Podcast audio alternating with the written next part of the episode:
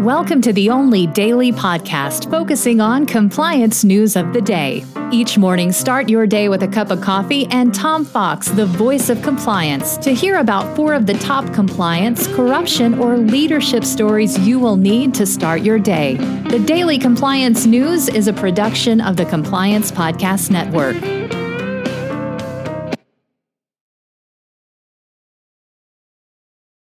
The Daily Compliance News for May 24, 2021, the KYC edition. We begin with that story from the Wall Street Journal, but here we're not talking about KYC and RegTech and FinTech. We're talking about it in the world of sports. And we refer, of course, to John Henry, owner of the Liverpool Football Club, who uh, really stepped in it when he tried to be a part of the new Super League.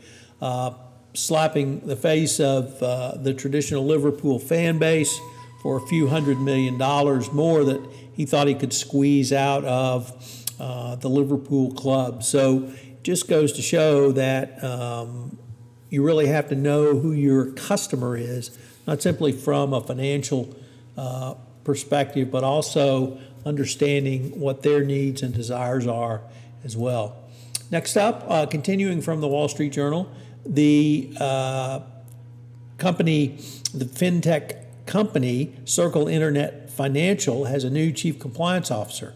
Mandeep Walia is uh, has been appointed. He comes to uh, Circle from uh, Novi, a digital wallet company for Facebook-backed Diem digital currency project, and he recognized or he's been brought in to help uh, compliance be part of the growth of Circle Internet. So, uh, good luck in your new position.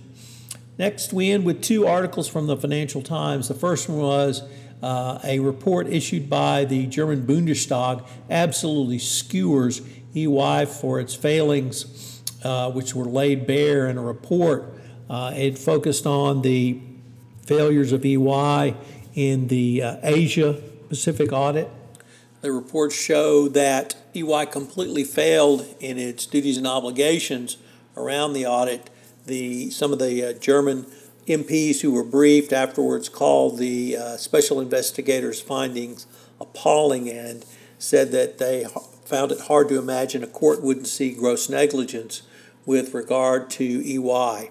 So EY uh, continues to just be slammed by its failures in the Wirecard uh, audits. It gave Wirecard a clean bill of health uh, for, I believe, uh, upwards of 10 years. But um, when Wirecard clearly was uh, engaging in fraudulent activity.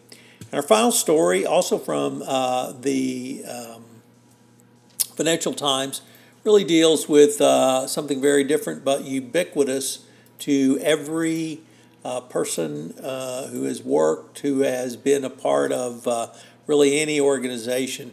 And that is, we note the passing of Spencer Silver, the American chemist at 3M who created the Post it note.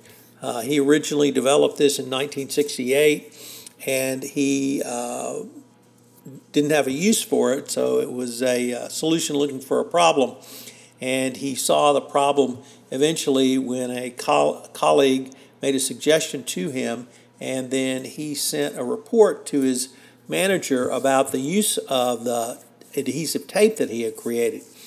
On that tape, he wrote a note, and his boss answered him by writing a note back to him on the tape. And that literally was the start of the post it note. Probably uh, with the paperclip, one of the most ubiquitous tools uh, since it was uh, rolled out in 1980. So, uh, here's to the post it note and its creator.